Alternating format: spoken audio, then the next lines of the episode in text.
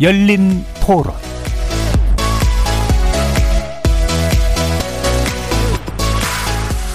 안녕하십니까. KBS 열린 토론 정준희입니다.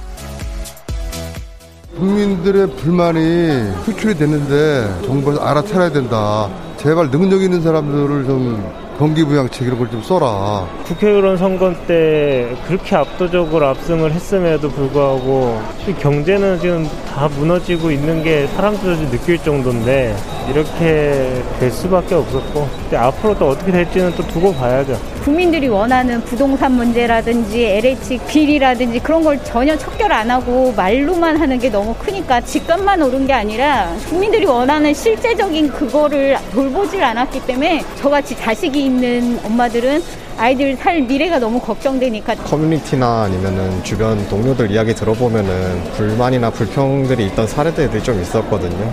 이렇게까지 나올 줄 몰랐는데 출구조사나 이런 것들 보면서 좀 많이 놀라고 누가 말 잘했더구만요. 종이 돌멩이라고. 어, 투표는 그냥 가벼운 종이가 아니라 누구한테 가격을 한다는 거죠. 이번 투표로 인해서 국민의 답답한 이 민심을 잘 헤아렸으면 좋겠습니다.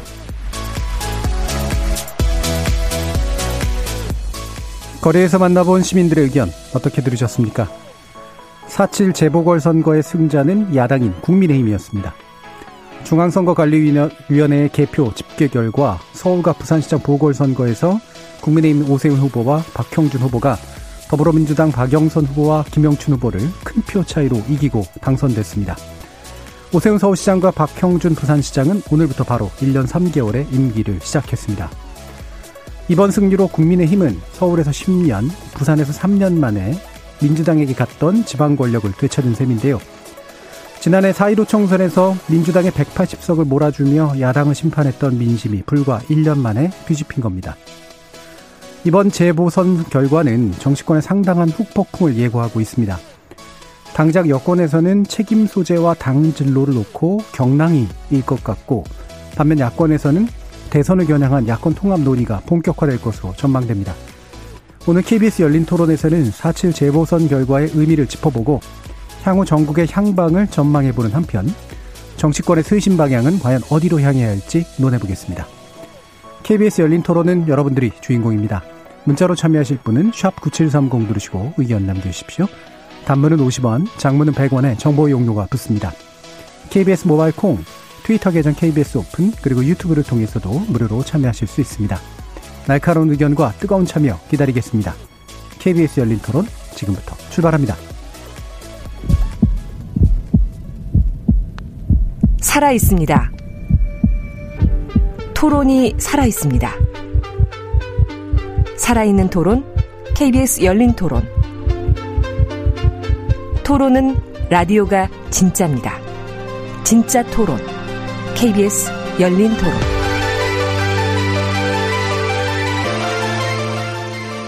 오늘 논의를 위해서 이번 재보궐 선거 운동 기간 동안 열심히 최전선에서 활동하셨던 양당의 중진 의원 두 분 모셨습니다. 먼저 더불어민주당 전재수 의원 나오셨습니다. 예, 전재수입니다. 안녕하십니까? 지금 전재수 의원님 이제 부산선대위 총괄본부장 맡으셨었잖아요. 네, 그렇습니다. 예. 굉장히 책임감도 더 크셨을 텐데. 예, 오늘 아침 10시 반에 이제 캠프 해단식을 했는데 이 캠프에는 선거를 도우러 경양 각지에서 한 130명 정도의 예. 예, 자원봉사자들이 있었고 그래서 오늘 해단식을 하면서 이제 이 실무 총괄을 맡았던 총괄 본부장으로서 참 몸둘 바를 모르겠더라고요. 예. 어, 그래서 이번 선거에 누구보다도 더 큰 책임감을 가지고 있고, 어, 수습하는데도 어, 그에 걸맞는 책임을 다해야 되겠다. 어, 이런 어, 생각을 하고 있습니다. 예. 자, 그 맞은편에 지금 국민의힘 조혜진 의원 나오셨는데요. 어, 조혜진 의원님도 의원구수 재선거 예. 예 열심히 또 지원하셨고 또 예. 기타 활동도 많이 하셨을 텐데 어떻게? 저희 지역은 의령 하만 예. 두조 두 군데에서 군수 도의원 군의원 선거가 예. 있어가지고 어, 부산 서울 서울 같은 데는 제가 뭐 예. 별로 신경을 못 썼습니다. 어, 특히나 이제 의령 같은 경우는 역대의 무소속이 좀 강세인 지역이었고 네네. 우리 진재수 의원님 고향이 의령입니다. 저보다 더 잘하십니다. 예. 에, 거기다가 이번에 저희 당 쪽의 분들이 무소속으로 일찌감치 두 분이 나가셔가지고 네. 또 저희 당 표가 분산이 되고 음. 또 하만은 지난 지방선거 때 민주당 바람이 쓸고 간 네. 그런 지역이라 가지고 걱정을 많이 했는데 우리 후보들도 열심히 하시고 운동원들도 열심히 하시고 전국적인 이런 이제 선거 분위기에 영향 또 덕도 좀 본 것 아닌가. 예, 예. 그래서 결과가 그래도 뭐잘 나온 것 같습니다. 예. 예. 자 이렇게 두 분 또 각 자기 지역에서 이렇게 열심히 또 선거 운동을 하셨었는데 아, 이번에 선거 결과 음, 결국에는 이제 초기에 여론조사가 됐던 것하고 크게 차이가 나지 않게 어, 결론이 나서 어, 선거 운동을 한 게 이게 참 효과가 있었나 이런 생각도 좀 드시고 할 텐데요. 일단 총평 한번부터 들어볼까요, 전대수 의원님?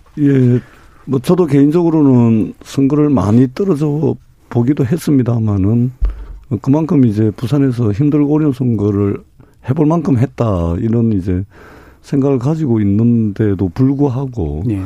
이번 선거는 정말 좀 힘들었습니다. 음.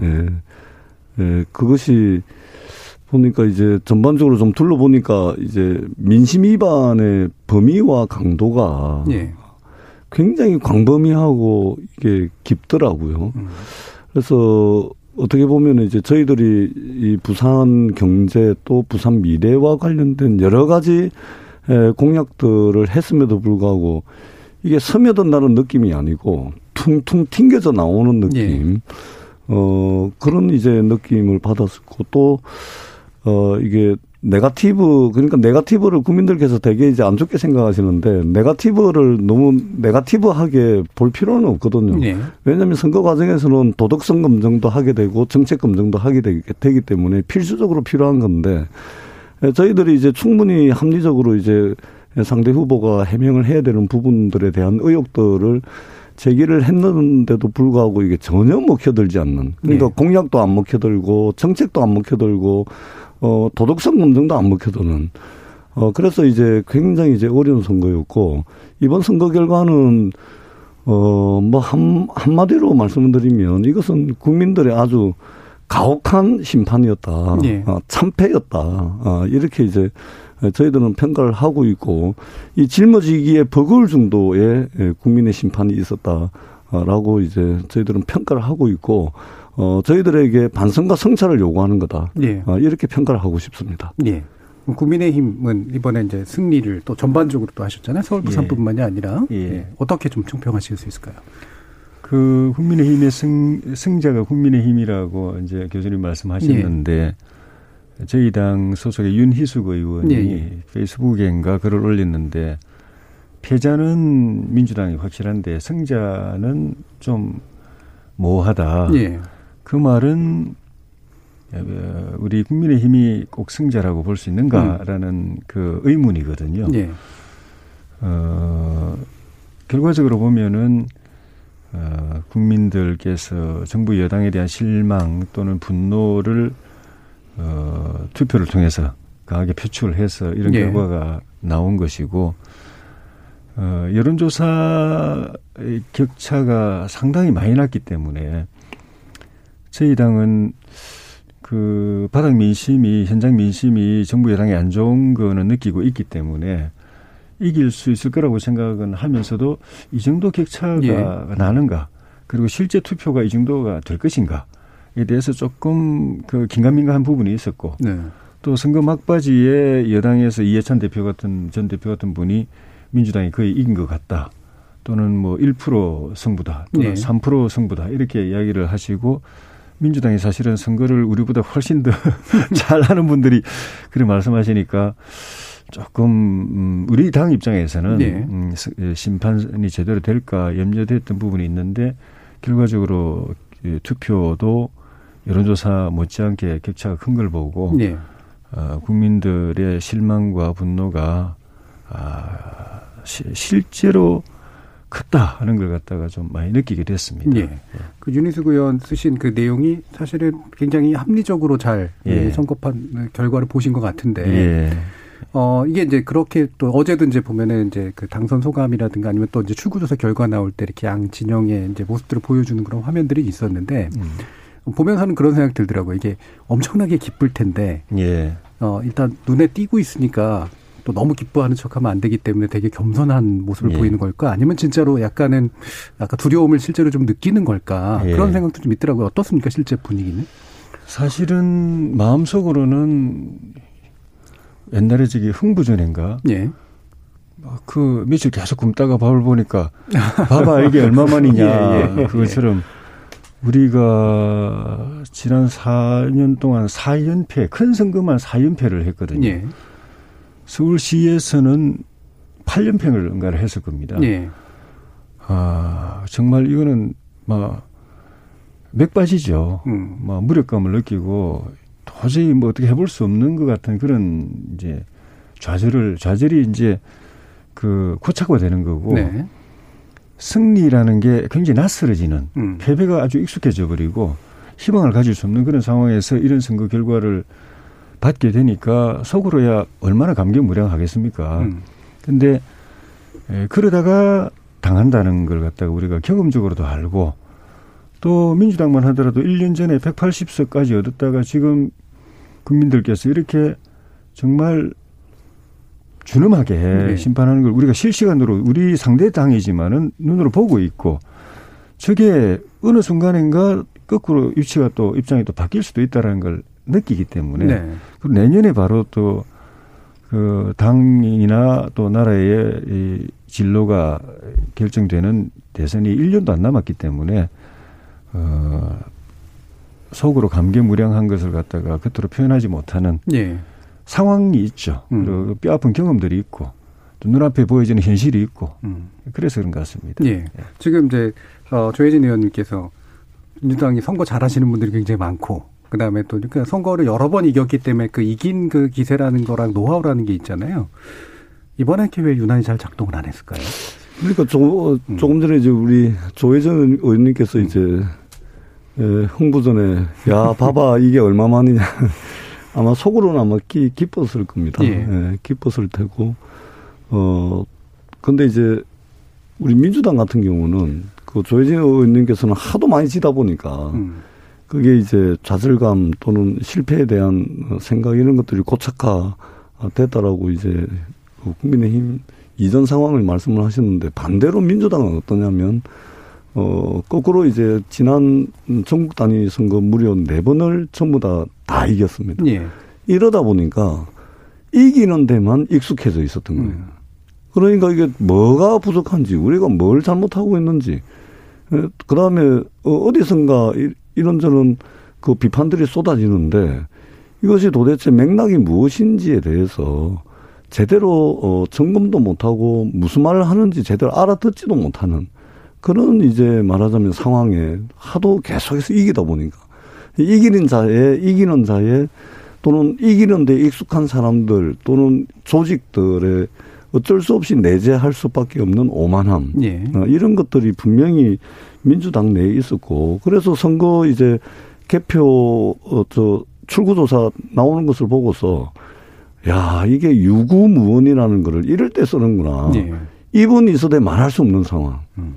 예, 예, 바로 이러한 어, 분위기가 이제 어제 분위기였고 그리고 그 분위기는 뭐 여전히 계속되고 있습니다. 저희들이 예, 다시 이제 지도부 잘 뽑아서 엄중한 민심을 어떻게 당 혁신 그리고 정책에 반영할 건가 음. 이것이 구체적으로 나오기 전까지는 이런 분위기는 계속해서 좀 당내 팽배할 것 같다.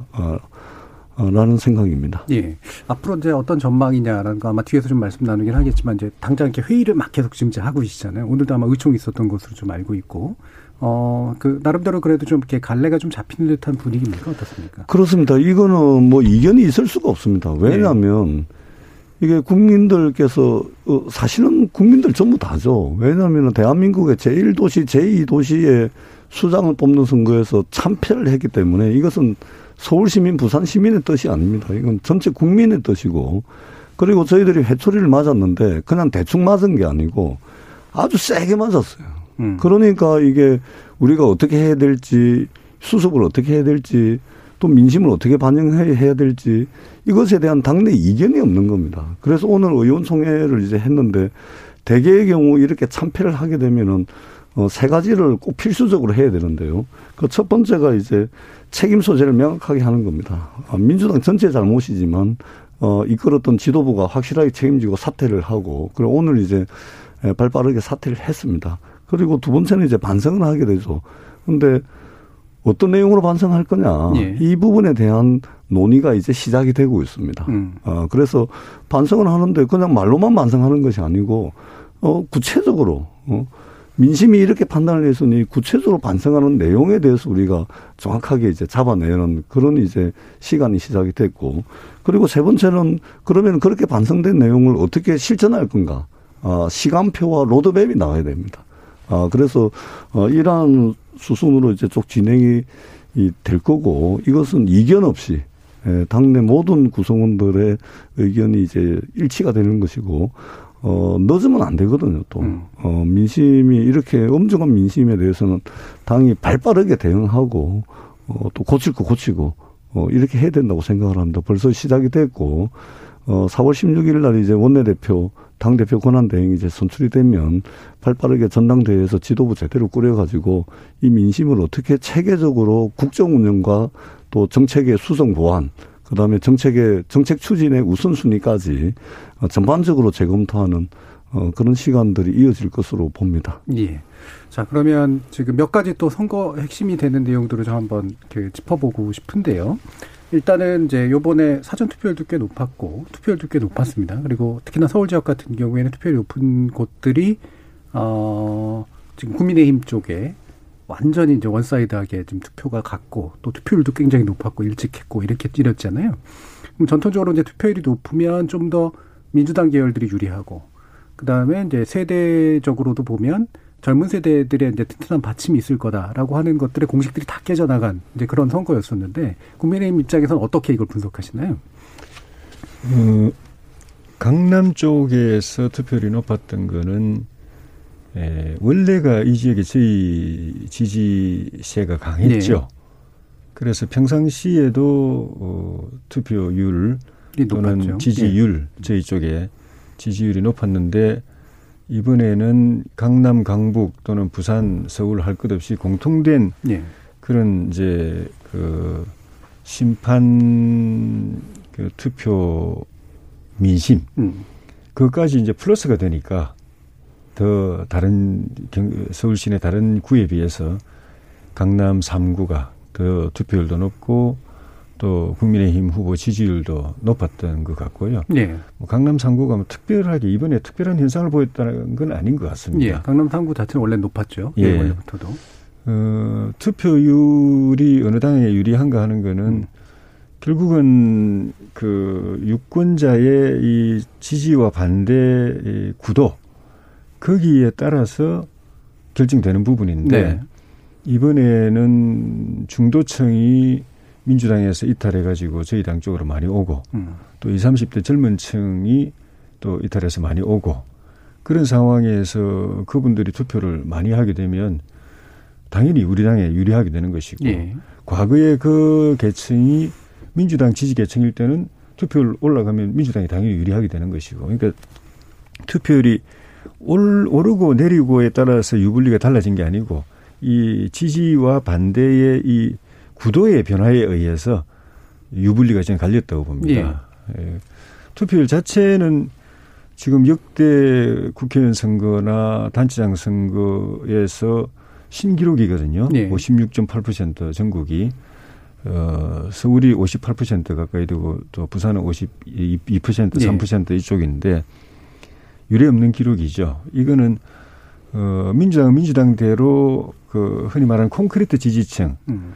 어, 견고한 지지층들은 거의 이 투표장으로 이렇게 그 나왔다. 결집을 시킨 것 같아요. 예. 최, 최대화한 것 같고, 극대화한 것 같고, 거기에 또 반대 진영의 유권자, 그, 그, 민주당에 대해서 좀 비판적인 그런 유권자들은 그 좀 전에 쭉 있었던 그런 요인들 때문에 적극적으로 투표해서 심판하려는 의지로 인해서 투표장에 많이 가게 됐고 예. 그게 합쳐지다 보니까 기록적인 보궐선거 투표율이 나온 것 아닌가 예. 그런 생각이 듭니다. 예. 이게 이제 투표율이 이제 올라가는 게 이제는 약간 상수처럼 된 측면도 좀 있는 것 같아서 전반적으로 예. 투표율이 꽤 최근 계속 높잖아요. 예. 근데 이제 과거에는 보면은 이른바 양쪽 진영에 이제 속하지 않은 분들 같은 경우에는 약간 정치 불신도 높고 불만도 많고 왜 이러냐 안 나와 버리는 투표장에 안 나와 버리는 영향들이 있었는데 요즘은 그 중에 어느 하나에 응징할 타겟을 정한 다음에 반드시 투표장에 가는 그런 모습으로 좀 가고 있는 거 이게 약간 좀 변화하는 그런 모습이 아닐까 싶은데요 어떻습니까? 예. 그 전반적으로 지금 선거를 치르면 치를수록 예. 투표율이 전반적으로 올라가는 것은 전 세계적으로 음. 보더라도 굉장히 독특한 예. 이제 한국적 현상인데 저는 그만큼 대한민국 국민들의 어떤 역동성 어, 또는 어, 변화 가능성에 대한 희망 뭐 이런 것들이 점정하고 있는 것이 아닌가. 대한민국 예. 민주주의를 위해서는 굉장히 어, 좀 좋은 어, 음. 흐름이다. 이렇게 이제 판단을 하고 다만 아, 투표율이 높고 또 20대 청년, 20, 30대 젊은 분들의 투표율이 높고 이러면은 전통적으로 이제 진보 정당이 예. 이제 덕을 보는 이런 이제 경향성을 그동안 쭉 지난 수십 년 동안 보여왔거든요. 근데 이제 요번 선거 같은 경우는 이, 이 경향성들을 완전히 깨는 이런 이제 결과가 나왔는데 근데 저는 이 추세적이고 경향적인 이러한 그 흐름들을 완전히 깨는 것은 아니다. 네. 여전히 투표율이 높고 젊은 층들의 투표율이 또 높으면 여전히 어, 진보 정당이 덕을 보는 것은 저는 이런 경향성은 이번 선거에서는 좀 비껴나지만 음. 추후에라도 이런 경향성까지는 어, 훼손할 정도 뭐 이번 선거 한 번을 가지고서 훼손할 정도로 보는 것은 조금 무리가 있다는 이제 생각이 들고요. 왜, 왜 그러냐면 이번에 20대 같은 경우 이제 70대 연령층의 투표 성향과 거의 같은 이제 예. 투표 성향을 보였지 않습니까? 근데 이것은 민주당이 20대의 처지를 과연 얼마만큼 그, 어, 멍청할 정도로 몰랐는지를 이제 보여주는 것일 뿐이고 어 20대는 기본적으로 이제 지켜야 될 기득권이 없는 세대잖아요. 예. 그리고 변화를 어떻든 모색하지 않으면 지금의 처지보다 더 나아질 상황을 예상을 할 수가 없기 때문에 늘 어, 변화를 갈망하는 그러나 어, 자신들의 처지를 좀 어, 보완해주고 어, 힘이 좀 될 수 있는 그런 이제 정치 세력을 지향하기 때문에 기본적으로 저는 어 20대가 보수화된다든지 그럴 가능성은 저는 전혀 없다라는 생각이 들고요. 예.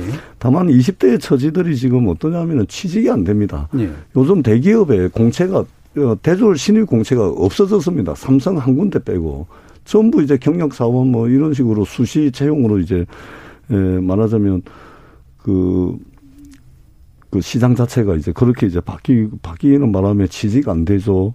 그 다음에 연애하기 힘들죠. 당연히 그러니까 결혼 안 되는 거죠. 결혼하더라도 어, 부동산 문제 등등 때문에 출산이 또 안 되는 겁니다. 얼마나 지금 20대들이 지금 처해 있는 이 상황이 당군 이래로 20대들이 가장 어 지금 험악한 상황에 처해 있는데 과연 이것을 어 20대 관점에서 민주당이 접근을 하려고 했냐? 아, 전혀 그러지 못했다. 그것에 대한 응징이자 분노로 이번에 이러한 20대들의 표심이 드러났다. 어, 저는 이제 그렇게 봅니다. 반대로 예. 이제 40, 40대들 같은 경우는 에, 노무현 대통령의 비극적인 죽음 또 노무현 대통령 탄핵 뭐 이러한 그 공동의 역사적 경험이 있거든요. 예. 사실은 이제 물질적 이해관계보다 더 커다란 이 결속을 가지는 것이 어떤 역사적 경험을 공동으로 했다는 이것이 굉장히 크거든요. 그래서 이제 40대 같은 경우는 여전히 어, 민주당 또는 진보정당에 대한 강력한 지지를 이제 표출을 하고 있는 것이고, 그러나 20대는 틀리, 틀리다는 거죠. 예. 예, 이러한 측면에서 이번 이제 세대별, 어, 이런 이제 투표 결과가 나오지 않았나. 음. 저는, 어, 나름 이렇게 보고 있습니다. 예. 그러니까 20대 보수화다라고 하는 좀 쉬운 어떤 평가에 대해서 분명히 아니다라는 그런 말씀을 그렇습니다. 주신 셈인데요. 예. 근데 이제 변화를 갈망한다라는 점은 그 분명히 여전히 있을 것 같은데 아, 현재 질서에서 이득을 보는 그런 세대가 아니기 때문에 근데 이제 그게 이념의 형태로 이제 정, 표출이 된다기보다는 상당히 좀 실용적으로 바라보는 그 측면들이 좀 꽤 있는 것 같은데 그거를 지금 국민의힘이 잘 안을 수 있다고 생각하세요? 아니면 잘 안고 있다고 좀 보세요? 어떻습니까? 이번에는 그냥 결과적으로 투표 결과가 저희한테 안겨온 셈이지 예, 예. 저희가 음. 예, 품었거나 안았다고 생각하지는 않습니다. 예. 그리고 20대들의 이 정치 성향, 투표 성향을 보수화라고 분석하는 견해도 있던데 저는 그렇게 생각하지 않습니다. 예. 어떻게 보면 그 탈이념적인 세대가 예. 20대고 말씀하신 대로 실용적이거나 실사구시적인 음. 그런 측면 그러면서 특징이 있다면 다른 세대에 비해서 공정 가치에 대해서 가장 상대적으로 민감한 네. 그런 세대라는 점 그게 특징이지 이 보수화 경향이 있다고 저는 생각하지 않고 음. 이 20대들의 그 삶의 실존적 그 현실을 그 끌어안고 같이 고민하고 해결책을 제시하고 그래서 그 어려움을 풀어주고 꿈을 이루어주는 정당은 같이 할 수 있고 예. 그러지 못하는 정당은 같이 못하는 것이고 그렇다고 생각이 들고 이번에 20대에서 이런 그 이례적인 투표 결과가 나온 거는 어 전재소 의원님 말씀처럼 저도 생각이 비슷한데 지금 20대가 우리 역사상 제가 볼 때는 가장 그 경쟁력이 있는 세대입니다. 네. 가장 스펙이 강, 뛰어나고 그리고 어, 실력이나 또 생존력이 에, 뛰어난 세대가 지금 20대 또 30대 30대도 일부 그렇고 그런데 현실은 가장 절망적인 절망적인 현실에 놓여 있는 적어도 이 시기에는 음. 그렇게 공부 많이 하고 그 경력 쌓고 또 온갖 스펙은 다 갖추고 어디 내놓아도 정말 누구를 상대로 해도 이길 수 있는 글로벌 무대에 내놔도 이길 수 있는 사람들인데 정작 번듯한 일자리 하나 제대로 못 구하고 단기 알바 전전하고 정부가 주는 이 뭐 보조금이나 저 지원금 의존하면서 예. 생활하고 말씀하신 것처럼 뭐 이게 결혼이 아, 안 되죠. 또 결혼해도 출산이 안 되죠. 또 내 보금자리 갖는 그 꿈도 이런 이번 이런 부동산 상황에서는 날라가 버렸죠. 그런 상황인데 현실에서 벌어지는 거는 어 기득권 가진 사람들은 어 자기들 우리 그 젊은 세대들한테는 가재나 붕어나 개구리로 살아도 충분히 잘 살 수 있다라고 해놓고 그 자녀들은 불법이나 편법을 동원해 가지고도 뭐 다 유학 보내고 의사 만들고 어, 그리고, 어, 심지어 그걸 이제 세습하려는 네. 그런 모습까지 보이는 데에서 좌절이 분노로 표출된 것이 이번 선거 결과로 나타난 것이고 네. 이런 그 가장 희망 있는 세대, 가장 미래가 있는 세대, 가장 경쟁력이 있는 세대, 가장 큰 꿈을 꾸는 세대에게 그 통로를 열어주는 게 야당이 되면은 야당과 같이 가는 갈 것이고 그 여당이 되면 여당과 같이 갈 음. 세대가 지금 20대고 30대다. 예. 그렇게 생각합니다. 그 조혜진 의원님 아, 이제 그 말씀에 저 전적으로 동의를 하고요.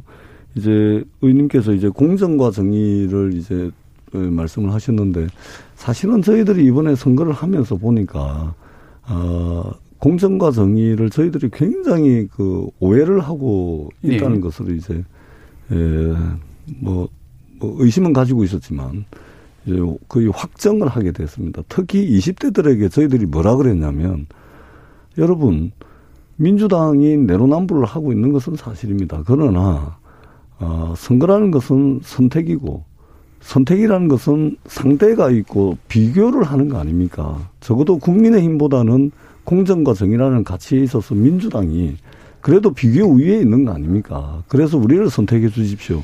이렇게 이제 젊은 분들에게 저희들이 호소를 했습니다. 근데 돌아온 결과는 압도적인 20대들의 예, 국민의힘 지지였단 말이죠. 저는 이것을 통해서 어, 뭐, 무엇을 느꼈냐면 민주당이 그렇게 목 놓아 외쳤던 공정과 정의라는 가치가 이 20대들에게는 저희 민주당 그 그렇게 외쳤던 민주당 당신들에게는 얼마나 철저했는지 예. 이것을 묻고 있더라는 것이죠. 저희들은 국민의힘과 비교해서 비교 우위에 있다라고 이야기를 했는데 그것이 아니고 20대 청년의 눈으로 민주당의 공정과 정의를 바로 평가해버리는. 그러니까 저희는 상대 비교를 요구했지만 20대들은 어 어떻게 보면은 20대들이 생각하는 공정과 정의를 말하자면 민주당이 제대로 눈높이를 어 맞춰주고 있는지 없는지에 대한 바로 그냥 절대 평가를 해버린 것이죠. 예. 그런 측면에서 어 저희들이 너무나 뼈 아프다는 말씀을 이제 드리고 이게 공정과 정의를 이제 말하자면 민주당이 계속해서 이제 내로남불을 해온 거 아니겠습니까?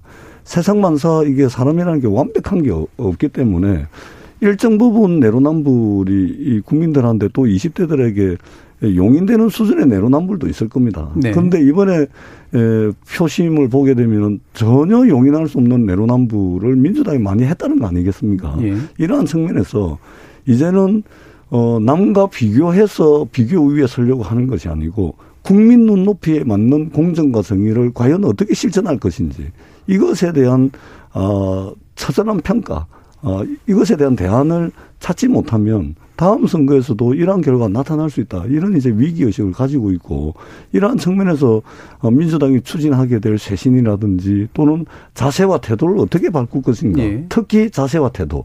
이 문제에 있어서는 국민의 눈높이에 맞도록 더더욱 가혹한 잣대를 가지고서 우리 스스로를 좀 통제하는, 어, 이런 좀, 어, 좀 대안들이 나와야 되지 않을까. 어, 이런 이제 반성을 해보게 됩니다. 예. 그러니까 이 부분이 사실은 그래서 되게 중요한 논점인 것 같은데요. 특히 20대들의 이제 그 공정과 정의에 대한 그 사, 사고나 관념이 어떻게 표출되는 거냐. 이게 되게 복잡한 측면들이 있는 것 같아요. 한편에서는 이제 아까 이제 내로남불 얘기를 하셨는데 굳이 뭐 이렇게, 이렇게 껄끄러운 얘기긴 합니다만 이제 박주민 의원 케이스하고 주호영 케이스를 만약에 이제 젊은 친구들이 비교를 하면 어 이렇게 잘하겠다라고 그러니까 그런 쪽으로 해보겠다라고 해놓고 안 한 쪽이 더 나쁘다. 그렇습니다. 이렇게 이제 보는 그러, 측면들이 있는 그러니까 저희들은 네. 이제 박주민과 주호영을 네. 비교해달라 예. 이랬는데 예. 20대들 또 국민들이 보기에는 그게 아니라는 거죠. 예. 왜 주호영 그러면은 주호영 원내대표께서 어 임대차 어 주택 임대차 보호법을 발의했냐? 그러니까 주호영 예. 의원은 반대했으니까 거기가 뭐 시세 차익을 10을 거두든 20을 거두든 관심이 없는 겁니다. 근데 당신들은 하지 않으면서 왜 당신들이 주택 임대차 보호법 해가지고 다른 사람들은 못하게 하면서 당신은 그렇게 하냐? 이것은 이제 못 참는 것이죠. 그래서 네. 상대 비교가 아니라 물론 민주당 입장에서 억울한 측면이 있습니다. 어, 주호영 의원은 수십억 차익을 얻는데 박주민 꼴랑 해봐야 몇 천만 원인데 그러나 이제는 그러한 민주당의 자세와 태도를 바꾸고 국민 눈높이에 맞는 말하자면 공정과 정의를 이제는 설정을 하고 그 길을 향해서 민주당이 나아가야 된다. 이런 커다란 저희들이 음. 교훈을 얻은 그런 선거라고 음. 봅니다. 이런, 이런 것들을 보면 이게 함부로 선언하면 안 되나? 이런 생각도 들 수가 있을 것 같아요. 정치 입장에서 보면. 선언했다가 이제 예. 스스로 이제 족쇄가 되버리는 예, 경우들이 예. 이제 많죠. 예. 문재인 대통령께서 취임사에서 가장 그냥 명연설 음. 두고 두고 그 문장은 정말 어좀 과하게 표현하자면 역사의 길이 남을 네. 누구도 감동하지 않을 수 없는 음. 그 문장이 기회는 평등하고 과정은 공정하고 결과는 정의로울 네. 것이다. 모두가 감동하고 기대 그만큼 또 기대가 컸거든요. 네. 그 문장이 품고 있는 함의가 워낙 극적인 것이기 때문에 음. 그런데 이제 그 결과가 그 결과 자체도 실망스럽지만은 그, 그 선은 네. 거기에 담긴 함의 또 거기에 공감하고 열광하고 기대했던 것하고 비교할 때 너무 이 차이가 극과 극으로 많이 났다는 것이 실망과 분노를 더 심화시킨 측면이 있고 현실적으로는 이 예를 들면 인구공 사태 같은 경우가 20, 30대를 비롯해서 이렇게 예, 공정의 문제에 그 의문이 제기된 그 단초였다고 저는 생각하는데 네. 그 당시부터 저는 비정규직이 정규직 되는 것 자체는 이상적으로는 좋은 일이다. 네. 그러나 현실을 봐야 된다. 그렇게 되면은 당장 그 정규직 자리가 없어지고 그 정규직 자리를 위해서 피땀 흘리면서 준비해온 젊은 세대의 기회의 문이 닫히는 거다. 네. 그거를 제가 그 당시에 문 대통령이 취임하자마자 바로 인천공항공사 가가지고 그 선언하면서 그, 그 구체적으로는 그 인천공항공사의 비정규직을 정규직화 하는 것부터 시작해서 전체적인 국가기관 또는 공공 공기업 나중에 이제 사기업에까지 그걸 갖다가 이제 그그 그 저기 권장하면서 예. 비정규직 정규직화를 일반화시켰거든요. 음. 그 기계적으로 다 밀어붙였거든요. 그러니까 되는 분들은 좋지만 되는 비정규직은 정말 이 정규직이 신의 아들이 가는 자리인데 예. 그렇게 얻게 되니까 좋았지만은 그 하나 바라보고 온갖 스펙을 닦고 잠 안 자고 공부했던 그 젊은이들이 시험을 볼 수 없는 상황 되니까 그때 느끼는 좌절을 이 정부가 캐치를 못했다는 거. 네.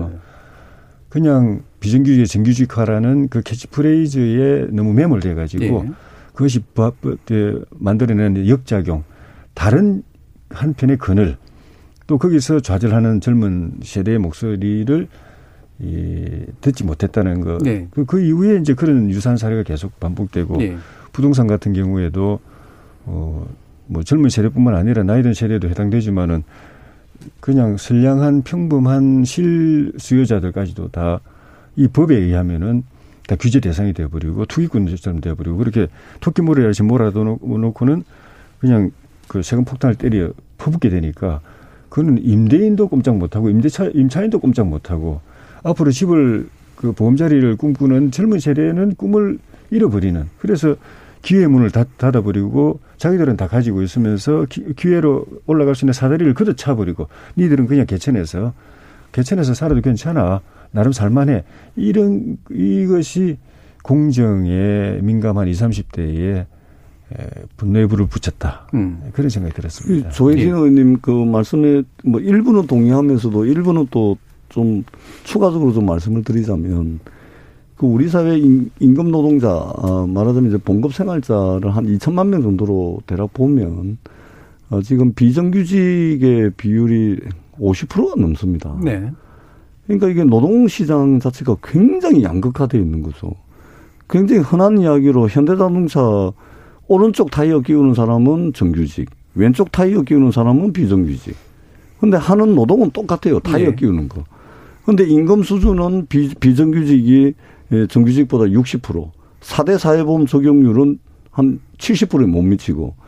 그러니까 뭐냐면은 이게 기본적으로 우리가 노동이라는 것을 신경조직과 근육조직을 움직여가지고 노동을 하게 되면 기본적으로는 동일 노동, 동, 동일 임금을 받아야 되는 게 원칙인 거죠.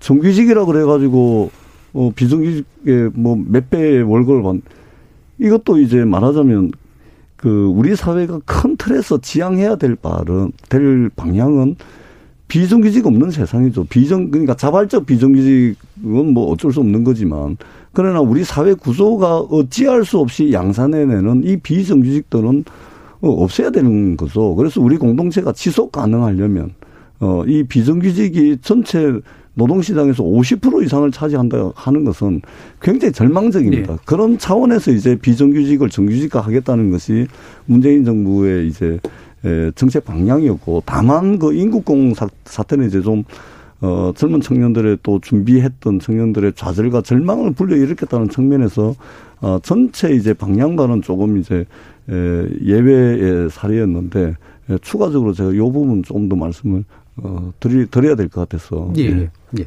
알겠습니다. 그 예. 부분에서는 이제 저도 이제 이견이 있는데 비정규직이 생겨난 원천이 어, 흔히 말하는 대기업의 강성 노조원들을 중심으로 해서 흔히 말하는 이 귀족 노조 그, 그 노조원들의 기득권을 이 철통같이 사수하고 양보 안 하고 거기는 뭐 생산성이 계속 떨어지는데 파업을 통해서 계속 급여는 올라가고 그래서 한 뭐 한 20년 근무 근속하기만 하면은 그냥 생산직 노동자들이 연봉이 뭐 1억 대가 되고 근데 그만한 생산성은 또 그 못 못저 맞춰주고 네. 그렇게 생산성에 반비례해서 급여를 올리고 그리고 온갖 그 혜택을 그 복지나 이런 혜택을 갖다가 거기에 또 더해가지고 어 대기업 이 정규직 자리가 정말 신의 아들들이나 그런 네. 그런 자리로 안 만들었다면은 그래서 거기서도 일 못하는 사람, 게으른 사람, 생산성이 떨어지는 사람들은 그에 맞게 급여를 주고 또 그 저기 고용시장도 좀 더 유연하게 만들고 그 그러면 그만큼 이렇게 여분이 생깁니다. 그 임금에도 여분이 생기고 또 복지 혜택에도 여분이 생기고 그러면 그 자리에 젊은 사람들을 뽑을 수도 있고 또 비정규직 중에 그 정규직처럼 똑같이 노동하는 좀 전에 말씀하신 동일 노동을 하는 사람들을 정규직으로 전환시켜 줄 수도 있습니다. 네. 근데 그거를 철통같이 노조의 각 민노총을 중심으로 해서 강고한 투쟁력 때문에 정부도 꼼짝 못하고 기업도 꼼짝 못하고 그 사람들은 그 손도 못 대는 상황에서 비정규직을 정규직으로 전환시켜주면 결국은 젊은이들을 위한 일자리를 빼앗는 것밖에 안 되는 겁니다. 그러니까 비정규직 동일 노동을 동일 임금으로 대우해야 된다는 점에서는 동의하지만은 기존의 정규직 근로자들이 그만한 그러면 그, 그 시장선생에 걸맞는 네. 대우를 받느냐 아니면 그 몇 배로 받느냐 그 몇 배로 받기 때문에 그리고 그 기득권을 절대 양보 안 하고 철통까지 보호하기 때문에 비정규직이 생겨 그 자리만큼 네. 정규직을 못 뽑고 비정규직을 양산하게 되는 것이고 그 자리를 비정규직을 다시 또 그걸로 채우니까 젊은 사람들이 들어올 기회가 원천 봉쇄돼 버리고 그러니까 이 비정규직의 문제는 정규직 노조 노조원들의 이 그 생산성에 걸맞는 공평한 대우가 전제가 돼야 비정규직 문제도 해결이 되고 비정규직을 기계적으로 정규직으로 전환함으로써 젊은이들의 일자리가 막히는 것도 문제가 예. 해결된다고 봅니다. 아니, 이 문제, 근데 이 예. 문제는 정치적인 결단이 필요한데 지금 정부가 민노총이 그 강력한 우군이니까 민노총에 예. 대해서 절대 개혁을 요구를 못하는 게 예. 노동 개혁을 요구를 못하고 그 철로합성을 끝까지 사수해 가면서 가니까 이런 모순이 발생하는 거고 예. 그 피해가 젊은이들이 돌아가는 예. 거죠. 예, 토론 주제가 조금 비켜가긴 한데 그 뭐 조혜진 의원님 말씀도 맞습니다. 예. 자본주의라는 게 노동 생산성을 무시하고 효율성을 무시하고 또는 수익이라든지 뭐 어, 이런 것도 기업의 또 이윤 활동 뭐 이런 것들을 무시할 수는 없습니다. 그러나 이 부분에 대해서는 이제 근원적인 문제 의식을 가져야 됩니다. 예를 들면 비정규직의 문제를 강성 노조로만 보게 되면 문제가 생기죠. 강성 네. 노조도 네. 하나의 원인이지만 대한민국의 전체 일자리의 95%는 중소기업이 만들어내고 있거든요. 강성 대기업 기종 노조가 기껏 해봐야 노동시장에서 차지하는 비율이 몇 프로겠습니까? 1%도 안 된다는 네. 말씀을 드리고 그다음에 이 비정규직 문제는 자본주의 우리가 자본주의 체제를 선택하는 한 필수적으로 양산될 수밖에 없는 노동시장에서의 약자들이 바로 비정규직입니다. 그렇기 때문에 우리가 자본주의 문제가 있으면 계속해서 수정 보완해 가지고 수정 자본주의를 계속해서 보완하고 있는 거 아닙니까? 그런 측면에서 이제 이 비정규직 문제를 봐야지 이것이 네. 강성 귀족 노조, 대규모 사업장 또는 대기업 어, 강성 귀족 노조 이걸로만 보면 비정규직 문제를 우리 공동체가 어떻게 대하고 네, 어떻게 해결해 갈 것인지에 대한 근원적인 답은 될수 예. 없다고 봅니다. 자, 이 부분으로 가면은 말씀은 비정규직 문제가 대기업 문제인 게 중소기업은 비정규직이 없습니다, 사실상. 정규직을 구하려고 해도 구할 수가 없는데 비정규직 거기 비정규직이라는 게 결국 파견을 받는다든가 뭐 사내에 용역을 준다든가 이런 건 아닙니까? 네. 대다수의 중소기업 자체가 그런 파견 업체들이고 용역 업체들이고 그러니까 아니면 자체적으로 하더라도 파견의 용역을 받을 여력이 전혀 없고 자체적으로 그 공장을 돌려야 되는 그런 기업들입니다. 비정규직의 문제는 대기업에 있는 문제지 중소기업은 정규직으로 오라고 해도 사람 뽑기 힘들어 가지고 구인난에 지금 시달리고 있는 상황이기 때문에 그거는 뭐, 그, 저기. 예, 알겠습니다. 이거는 예, 이 정도까지만 예, 하죠. 예, 예 왜냐하면 총선 평가에서 예, 너무 근본적인 다시 그 이념적 차이들이 자꾸 드러나고 있습니다. 예. 예. 일단 여기까지만 하고요. 어, 청취자 문자 좀 들을 시간 약간 지나서 청취자 문자 듣고 좀 오도록 하겠습니다. 정희진 문자 캐스터. 네, 청취자 여러분이 보내주신 문자 소개해드리겠습니다. 단디님, 국민의 실망과 분노가 되돌아오지 않도록 국민의힘도 잘해야 합니다. 1974님, 안철수 대표 덕에 승리한 거라고 봅니다. 국힘당은 안 대표를 버리지 말아야 합니다. 3750님. 미래보다는 너무나 과거 청산에만 치우쳐온 결과물이라고 생각됩니다. 지금은 중도층의 투표 의지가 결과를 좌우합니다. 3351님. 전 서울에 사는 50대 시민입니다. 민주당의 패배는 주택 문제와 권력 기관, 권력 기관의 개혁 문제에서 기인한 거라고 봅니다. 집 가진 사람들은 세금이 문제, 세입자들은 전세값 폭등이 문제였습니다. 국민의힘이 좋아서 표심이 옮겨진 건 아닌 듯 합니다. 게다가 민주당 일부 의원의 겸손하지 못한 태도에도 패배의 원인이 있다고 봅니다. 송수진님, 제발 정치판에서 네거티브 없이 공약만 가지고 토론했으면 좋겠습니다. 도대체 민주당이 말하는 서울시, 부산시의 모습이 무엇이었는지 청사진이 그려지지 않았습니다. 오죽하면 허경영 후보가 3등을 했을까요? 7674님, 민주당은 이번 선거 승패와 상관없이 현재 추진하고 있는 개혁 입법을 통과시키지 못한다면 미래는 없을 겁니다. 전유성님, 민주당은 이번 선거에 후보 내기를 잘했다고 봅니다. 만일 이번에 먼저 매를 맞지 않고 대선 때 매를 맞았으면 어떻게 됐을까요? 지금부터 개혁해야 합니다. 부동산 문제와 사회악을 잘 처리한다면 국민의 지지를 다시 받을 수 있을 겁니다. 이종진님, 정치에 관심 없는 2030 세대는 여론조사 통계 지표에 영향을 받을 수밖에 없다고 봅니다. 그리고 민주당은 이번 패배를 받아들이고 2030 세대에 대한 철저한 분석을 통해 다음 선거를 준비해야 합니다. 공구이호님, 주권은 국민에게 있습니다. 정치인들은 행동하기 전에 충분히 생각해야 합니다. 또 세금은 꼭 필요한 곳에 집행해야 합니다. 라고 보내주셨네요. 네, KBS 열린 토론. 이 시간은 영상으로도 생중계되고 있습니다.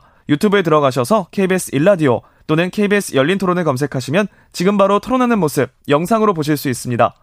지금 방송을 듣고 계신 청취자 모두가 시민 농객입니다. 계속해서 청취자 여러분들의 날카로운 시선과 의견 보내주세요. 지금까지 문자캐스터 정희진이었습니다. 토론이 세상을 바꿀 수는 없습니다. 하지만 토론 없이 바꿀 수 있는 세상은 어디에도 없습니다.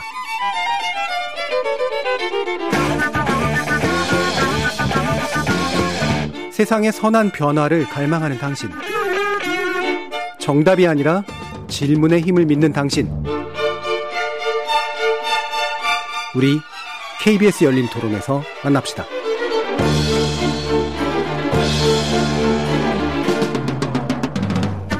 KBS 열린 토론 오늘은 4.7 재보궐선거 결과를 두고 국민의힘 조혜진 의원 그리고 더불어민주당 전재수 의원 이렇게 두 분과 함께 하고 있습니다. 어, 많은 청취자들께서 되게 호감 있는 그런 문자 메시지 많이 보내주셨는데요. 어, 예를 들면 최우송님, 와 전재수 의원님 민주당에서 이렇게 정확한 분석을 하는 분이 있었구나 싶습니다. 응원합니다. 이런 식의 의견도 주셨고요. 또 넘어서님은 조혜진님의 조혜진 의원님의 분석 참 좋네요라는 또 의견도 주셨고요. 또 K78955345님은 날마다 이런 토론 바랍니다. 5508님, 오늘 토론자들의 매너와 충실한 내용이 감동입니다. 감사합니다라는 또 의견 주셨습니다. 자, 이렇게 아까도 이제 뭐 제가 일부러 시간상 좀 끊기도 했고 약간 벗어나서 끊기도 했습니다만 사실 제가 두분 개인적으로 좋아하는 분하고 토론을 하니까 또 잘 되죠. 좋은 문자. 예. 예. 저하고 그, 그 국회의원 되기 전에 둘이 보좌관 시절이 있었는데 예, 예, 예, 예. 그때 열심히 공찼습니다. 저기 축구 멤버였습니다. 예. 아, 이렇게 예. 이제 또 사적 인연이 공적인 관계에서도 되게 좋게 예. 드러나는데요. 예. 또안 그래도 뭐 제가 두 분 뭐 다른 토론 자리에서 많이 뵀습니다만 이렇게 차분하게 현실적이고 냉정한 진단들 많이 해주시기 때문에 아까 사실 젊은 세대에 대한 진단들도 예, 충분히 의미 있었고 사실 그거 연관해서 더 말씀드리고 싶은 부분도 많았고 그다음에 특히나 이제 정규직 비정규직 문제 굉장히 시각 차이도 드러나지만 또 각자의 또 나름의 설득력이 있는 그런 식의 의견들이어서 더 하고 싶긴 합니다만 시간이 얼마나 많이 남지 않아서요. 이제는 이제 전망 쪽의 이야기를 좀 간단히 좀 나눠봐야 될 것 같거든요. 어, 일단은 가장 이제 급한 건 어쨌든 먼저 민주당이기 때문에 비대위 체제로 일단은 되긴 했는데 이게 큰 비대위는 아닌 것 같고요. 그죠? 그렇습니다. 일주일짜리 예. 비대위입니다. 이제 오늘 의원총회를 통해서 원내대표도 이제 사퇴를 했지 않습니까? 그래서 이제 원내대표 대행은 이제 그 원내 수석 부대표가 일주일짜리 그다음에 이제 당 대표도 지금 없기 때문에 당 대표 권한 대행을 말하자면 비대위죠. 여기 이제 도종환 의원께서 일주일짜리 네. 이제 하게 됩니다. 그래서 16일 날 일주일 남았는데 16일 날 원내 대표를 선출을 합니다.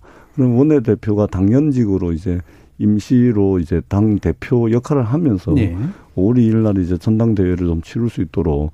근데 다행히 이제 당원 당규상 저도 요 오기 전까지 잘 몰랐는데 음. 저는 사실은 이제 또 온 전국을 돌면서 뭐 연설하고 언택 연설하고 뭐, 막 이러, 이러면서 소란스럽게 댕기면서 전당대회 하는 게 과연 이게 지금 분위기에 맞나 이런 이제 고민들이 좀 있었는데 예. 다행스럽게도 당헌 당규에 예, 저 최고위원들을 새로 뽑는데 최고위원들 같은 경우는 어, 전국의 당원들이 아니고 중앙위원회 위원들이 또 뽑게 돼 있더라고요. 예, 예.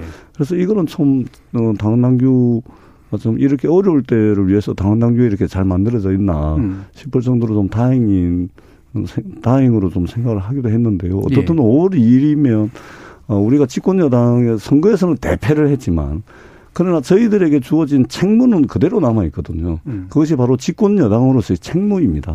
그래서 질서 있게 이 상황을 수습을 해야지 어, 이 국민들께 이제 말하자면 민폐를 덜 끼칠 수가 있거든요. 예. 그래서 질서 있는 수습, 질서 있는 아, 당 지도부 선출 이것을 5월 2일까지 매듭을 짓도록 음. 어, 그렇게 하고 하겠습니다. 예, 이게 원래 정당에서 노선 투쟁이라는 건 사실은 되게 당연하고 이제 늘 있어야 되는 건데 이게 또 국민들에게는 이제 그게 자체 또 안 좋은 모습으로 좀 비춰가지고 책임 공방이 돼버리는 거 아니냐 이렇게 이제 봐서 외로 반성할 때 권력 다툼한다 이런 식의 인상을 줄 수도 있으니까 그게 되게 그 미묘하죠. 그, 예. 예. 그래서 저희도 사실은 이제 걱정했던 게 예.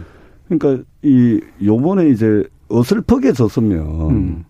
이게 좀 전에 말씀하셨듯이 사실은 이제 정 당내의 어떤 노선 투쟁, 가치와 노선을 둘러싼 경쟁, 투쟁 이것은 굉장히 그 굉장히 긍정적인 거 정당 정치 굉장히 정당 정치에 있어서 정당 정치의 사실은 생명이라고도 할 수가 있는데 네. 근데 지금 이제 이 만약에 어슬프게 졌으면 이게 아, 극단적으로 아마 표출이 됐을 가능성이 예, 있습니다. 예. 근데 이번에 이게 어슬프게 진 정도가 아니고 거의 뭐 이게 뭐 몸을 어디다 둬야 될지 모를 정도로 참패를 해버리니까. 예. 지금 당내 어떤 가치와 노선을 둘러싸고 또는 개파 이익 또는 개파 이해관계에 의해 가지고 아, 전당대회가 굴러가는 그 여지를 완전히 없애버렸습니다. 음. 그러다 보니까 지금 이 뭐 이런 것들을 생각할 여유들이 없어서 어떻든 어, 한 목소리, 한 몸으로, 그 다음에 지혜를 가진 사람들 모두 아이디어를 내 가지고 음. 총의를 모아서 결정하면 그대로 좀 이견 없이 가는 쪽으로 예. 이렇게 지금 당내 분위기가 좀 형성이 되고 있습니다. 예. 국민의힘이 많이 접어셨기 때문에 조언해 주실 부분이 있을 것 같은데 어떻습니까? 조언을 드리기에는 예. 저희가 이제 겨우 예. 그 연패 사슬에서 벗어났고 그것도 저희가 이긴 것도 아니고 냉정하게 네, 말하면 네. 이긴 것도 아니고 어, 국민들께서 저희를 도구로 써서 음. 음. 한번 경종을 울려주고 싶었던 정부 여당에게 회초리를 든 것밖에 아니고 예. 저희에 대한 평가는 이제부터 시작이라고 생각이 듭니다. 그 평가는 이제는 야당으로서 역할의 평가가 아니고 1년 이제 11개월 1년이 아직 이제 안 되는 11개월 뒤에 다음 정권을 국민들께서 선택을 하실 텐데 그 정권을 맡겨도 되는 정당인가라는 그 어, 기준과 잣대를 가지고 우리 당을 보게 되기 예, 때문에 예, 수권 능력으로 예 그래서 민주당의 이 조언을 하기에는 너무나 이좀 좀 오지랖이 넓은 것 같고 저희가 예. 아, 팁 하나만 가르쳐 주십시오. 비대위원장. 어, 그거는 그거는 어, 굳이 이, 이 가리 이제 말씀을 드린다면은 국민이 너희들 죽었어. 음. 우리가 너희들 심판했어. 너희들 죽은 거야. 음. 라고 했을 때는 죽은 줄 알아야 됩니다. 예. 그리고 다시 죽었다가 다시 살아나는 과정을 음. 거쳐야 되는데 우리 당이 사연패나 하게 된 계기는 죽었다.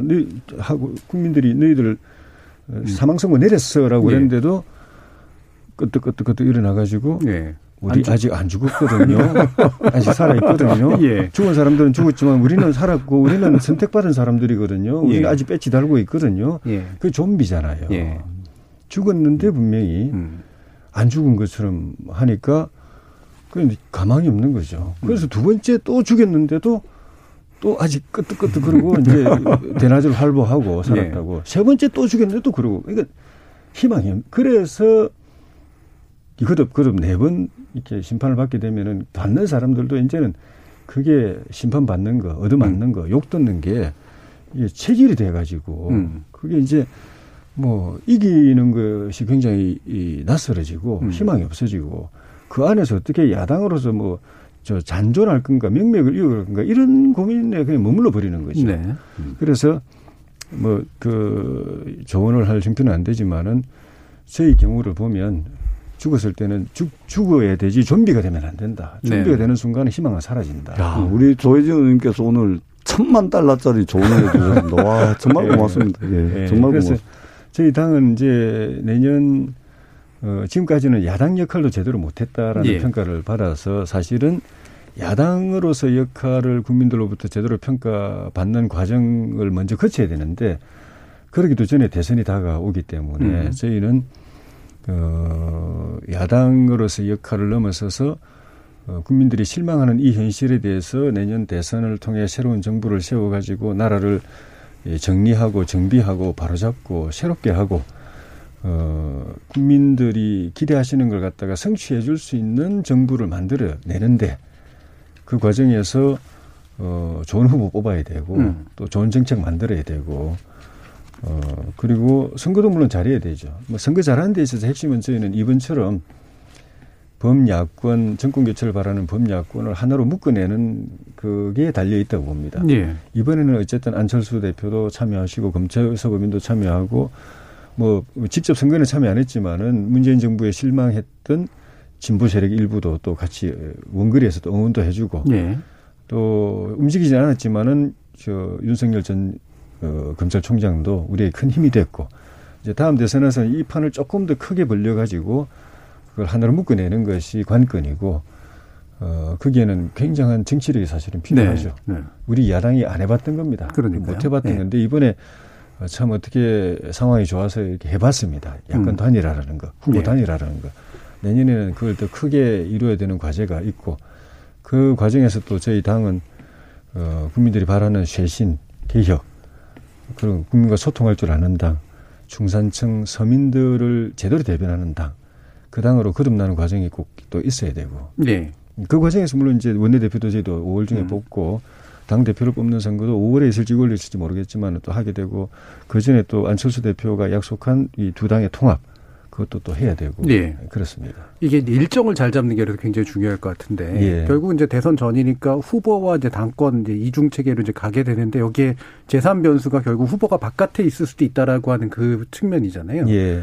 그럼 이거를 이제 후보를 위주로 뭔가 이렇게 당을 이제 바꾸는 걸 해야 될지 예. 당을 먼저 이렇게 튼튼하게 한 다음에 그 힘으로 뭔가를 해야 될지에 대한 고민도 굉장히 있으실 것 같은데 예. 어떤 일정들이 좀 고민되고 있나요? 전반적인 이 시대 흐름이나 정치 상황의 흐름 그리고 지난 대선에 문재인 후보가 어 민주당의 후보가 되고 당선된 네. 그 과정을 보면은 결국은 당이 제대로 하고 음. 그다음에 그 진영이 제대로 된 가치를 국민에게 제시를 하고 음. 후보는 거기에 걸맞는 그 칼라가 맞고 시대 정신이 맞는 그걸 음. 대변할 수 있는 후보를 잘 뽑아가지고 그 위에 앉히고 음. 하는 그런 형태가 될 것 같아요. 옛날에는 삼김 시대나 이런 때는 후보가 뭐 절대적인 네. 음. 어, 저 비중을 차지했죠.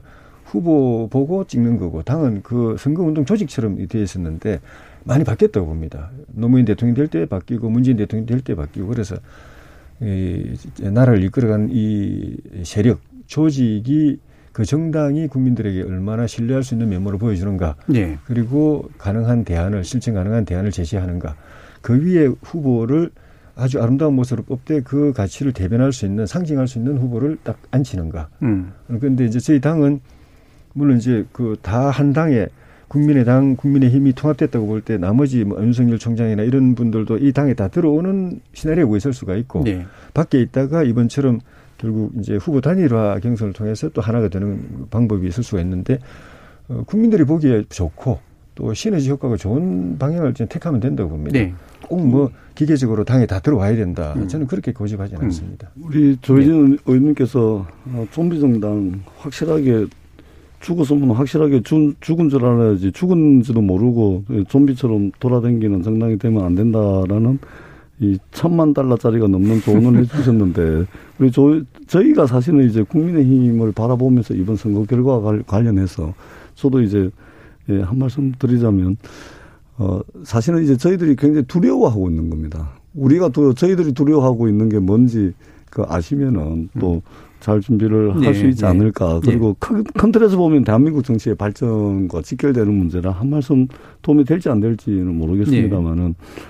이번에 이제 이번 선거 결과를 통해 가지고 사실상 이제 국민의힘은 대한민국 보수 정치 세력들의 플랫폼 정당이 됐습니다. 예, 예, 예. 그러니까 이 이번 선거 결과가 음. 압도적인 승리가 없었으면 안철수 대표는 자기 중심으로 어떻게 바깥에서 뭔가를 꾸려가지고 대선을 준비하려고 했을 거고 윤석열 전 검찰총장도 자기 제3지대 뭐, 예. 뭐, 그 다음에 홍준표 대표 아직 입, 입당을 음. 못, 복당을 못 하고 있는데 여기도 바깥에서 어떻게 해가지고 뭐 어, 서로 국민의 힘을 중심에 놓고 서로 잡아 당기고 뭐 서로 뭐 살림 차려 가지고 어떻게 하려고 하는 이런 이제 굉장히 극심한 어, 내홍을 겪을 가능성이 있었는데 이번 선거 결과를 통해 가지고 이제는 국민의힘이라는 플랫폼 보수 보수 정당이 이제 만들어진 거거든요. 네. 그러면은 바깥에 있던 어떤 주자들도 이 플랫폼에 들어오지 않으면 그 기차를 탈 수가 없는 겁니다. 네. 그런 측면에서 이제 어, 저희들이 이제 가장 두려워하는 게 이제 국민의힘이 두려워하지만 그러나 대한민국 정치를 위해서 올바른 장기적으로 바람직한 방향인 이제 국민의힘이 이제 그야말로 정치학적으로 캐치올 파티라 그러죠. 네. 어, 중도 지향하는 이제 대중정당의 네. 모습을 네. 이제 갖춰가고 있고 이번 선거를 기반으로 해가지고 플랫폼 정당이 됐다. 그런 측면에서 어 이제 여러 후보들 다 결집을 시켜서 어, 단일한 이제 대선 주자를 내고 그리고 이 플랫폼 정당이 지향하는 바가 중도 지향이기 때문에 예, 대중 정당이기 때문에 그렇게 된다면은 어, 어 민주당과 또 건전한 경쟁을 통해서 대한민국 정치가 한 단계 더 좀 나아갈 수 있는 그런 어, 계기가 될 수 있지 않을까 그런 음. 생각도 한번 해봅니다. 예, 이게 이제 두렵다라고 이제 표현하신 거잖아요. 사실 플랫폼 정당을 요즘 지향하는 흐름들은 꽤 있었지만 실제로 이제 성공한 케이스들은 아직까지는 잘 못 본 셈인데 이게 이제 현재 보수의 플랫폼 정당이 되면서도 이른바 캐주얼 파티라고 하는 다양한 스펙트럼 포괄하는 이제 정당이 될 수 있겠는가. 그러기에 보면 현재까지 보여줬던 국민의힘의 모습은 약간 왔다 갔다 하는 측면들이 좀 있었단 말이에요. 이거를 이제 가닥을 잘 잡아 나가셔야 될 것 같은데. 플랫폼을 처음 해보는 거죠. 예. 그래서 저는 그 단일화 논의가 있을 때부터 우리는 플랫폼만 되면 되지 네. 손님까지 우리가 꼭 돼야 될 필요는 없다. 네. 그 위에 올라타는 손님은 바깥에 있는 분이라도 상관없다. 음. 이 손님도 우리 쪽이 돼야 된다고 고집하는 순간 그건 플랫폼이 아니고 음. 그냥 뭐 그냥 강제 승차시키려고 하는 그밖에 안 된다라고 네. 이야기했는데 어 우리가 플랫폼을 만들었기 때문에 그분들이 올라탄 측면도 있지만은 올라타줬기 때문에 우리가 플랫폼으로서 기능이 됐다라는 그런 측면도 저는 있다고 보고 예. 이거는 대선 과정에서 똑같아야 된다고 봅니다. 어, 저는 이번, 이번 말씀드린 대로 이번에 저희가 한 일이 있다면은 그 그러니까 국민들이 이 국민의 힘을 보고 국민의 힘에 신, 신임을 줘서 권력을 줘서 이 선거를 했다고 보지는 않거든요. 네. 말씀드렸지만은 음. 정권을 심판하고 싶고 분노를 음. 표출하고 싶은데 이 그 도구가 국민의힘 근데 국민의힘만 가지면 안 됐을 텐데 다행히 또 네. 표를 다 플랫폼이 돼가지고 모아주니까 그럼 거기다 표 실어주면 세력을 다 모아주니까 표 실어주면 심판이 되겠네. 그렇죠. 회초리가 몽둥이가 됐죠. 네, 이렇게 된 거. 거기 예. 안철수, 금태섭, 윤석열 다의 역할을 했고 그래서 대선에서 더큰 이 세력을 모으는 플랫폼 역할을 하려면은 우리 당이 이 조금 더 어, 변화돼야 된다. 그러니까 이번에 이 서련 선거 결과가 나왔다고 해서 당이 갑자기 좋아진 건 예. 아니거든요. 우리 당은 그대로인데 음. 결과가 이렇게 좋은 결과가 나온 것이고 좋아져야 되는 과정은 이제부터 시작입니다. 내년 11월까지 이 당이 좀 전에 말씀드린 그런 어, 겸허해지고 네. 또 자중자애할 줄 알고 또 근신할 줄 알고 또 민심에 예민 그, 그 민감하고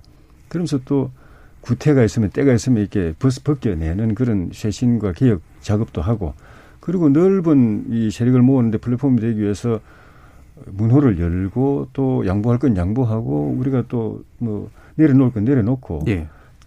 전체적으로 나라를 정권 교체를 통해서 나라를 새롭게 하자는 세력을 보수 중도 뭐 진보 가릴 것 없이 모을 수 있는 모일 수 있는 그 세력을 하나로 모으는데 우리의 사명이 있다. 네. 우리 후보가 돼야 되고 그래서 그 파일을 우리가 나눠 가져야 된다. 음. 이 생각 정권의 시, 저, 저 주축이 우리가 돼야 된다. 하는 그런 생각에 머물러 있으면 플랫폼 역할을 음. 업그레이드된 플랫폼 역할을 할 수 없기 때문에 네. 이런 그렇게 우리 당도 새로워지는 과정 굉장히 현실적으로 어, 실감 나게 국민들이 눈으로 확인할 수 있게 그 과정을 보여줘야 플랫폼 역할도 할수 네. 있고 직교, 직교 정권 교체의 이 주도적 역할도 할 수 있다고 봅니다. 예. 예. 그러면 이제 시간이 얼마 남지 않았습니다만 어쨌든 급한 게 지금 여당이기 때문에 어 이른바 이제 당정청 관계 문제에 대한 고민들 많이 하시잖아요. 그러니까 어제도 이제 저희 막 토론 이후에 또 분석하시는 평론가님들은 예를 들면은 뭐 아마 대통령이 탈당할 수도 있을 거다라든가 뭐 친문 반문 비문 후보 후보 간의 격, 격돌이 있을 거다라든가 이런 식의 얘기까지 막 하신다는 말이에요. 어떻게 풀으실 겁니까? 그동안 그렇게 해왔었죠. 예. 예. 대한민국 정치가 말하자면 도움이 안 되면 배신하고 음. 함께 공유했던 철학도 걷어차버리고 어, 그동안 이제 그렇게 해왔습니다.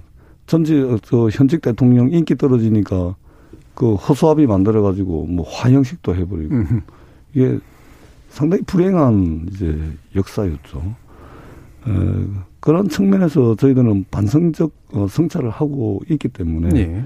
에, 그러한 음, 상황까지 나가는 것은 어, 국민들에게도 불행한 일이고 어, 민주당이 오래된 정당인데 그런 정당의 역사와 정통성에 비춰볼 때도 어, 그러한 길은 선택하지 않아야 된다. 음. 그러려면 어, 저희들이 이번에 민심을 제대로 파악을 하고 반영을 해야 되는데 그래서 우선적으로 자세와 태도를 바꿔야 됩니다. 음. 어, 내로남불로 상징되는 어, 자세와 태도 이거 반드시 국민 눈높이를 충족할 수 있을 정도로 완전히 어, 혁신하고 또 혁신해야 된다는 말씀을 음. 드리고 두 번째는 어, 잘한 일도 있습니다. 어, 그리고 또 못한 일도 있습니다. 어, 못한 일에 대해서 어, 국민들께 설명하고 양해 구하고 정책을 완전히 바꿀 수 없다면 설명하고 양해를 구하고 그다음에 바꿀 수 있는 것들은 수정 보완해야 됩니다.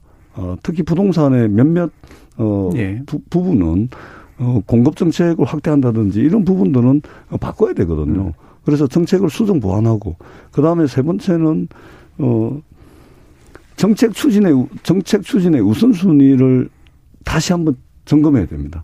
민주당이 중요하다고 생각했던 정책과 국민들이 중요하다고 생각했던 정책이 그 사이에 갭, 예. 간극이 굉장히 컸습니다. 예. 저희들은 공수처가 우선이었고, 그러나 국민들은, 어, 저, 민생, 또, 먹고 사는 문제가 우선이었거든요. 이 사이의 간극을 과연 예. 어떻게 메꿀 것인가. 이런 측면에서 정책의 우선순위가 또 바꾸고, 이러한 세 가지 부분들을 당정청이 머리를 맞대고 우리가 혁신을 해 나간다면 굳이 표 안 된, 안 된다고 청와대를 공격하고 청와대는 그럴 수 있냐 또 그러고 음. 이러면서 말하자면 국민도 불행해지고 민주당도 불행해지는 어, 이런 일은 없어야 된다. 그리고 이런, 이런 것들을 막기 위해서라도 제가 말씀드린 이 세 가지 문제가 어, 잘 충족이 된다면 어, 역사적으로 이렇게 좋지 않았던 악순환의 고리는 어, 이번 참에 좀 끊을 수 있지 않을까 네. 이렇게 생각을 합니다. 네.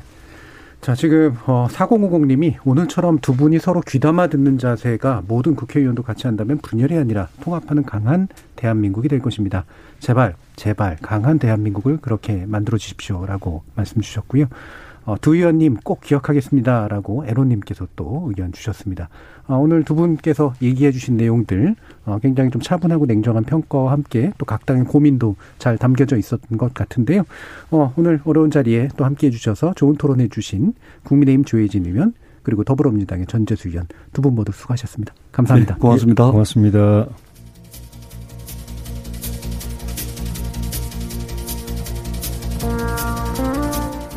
그게 정치의 선거건, 스포츠 경기건, 또 다른 무엇이건 주변 사람들의 힘을 모아서 다른 이들의 마음을 얻기 위해 전력을 다한 결과로 얻는 승리 혹은 패배는 종종 크고 작은 후과를 낳곤 하죠.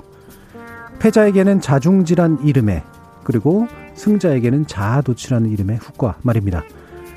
조용하게 그리고 냉정하게 야당에게 표를 몰아준 이번 선거는 여당에게 압도적 의석을 안겨줬던 1년 전의 총선만큼이나 무섭고도 미묘한 민심을 보여준 게 아닐까 하는데요.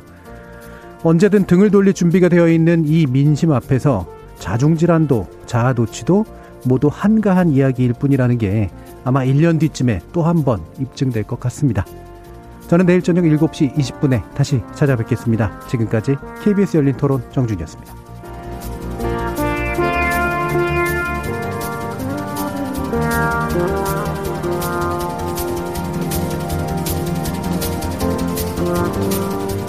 Yeah.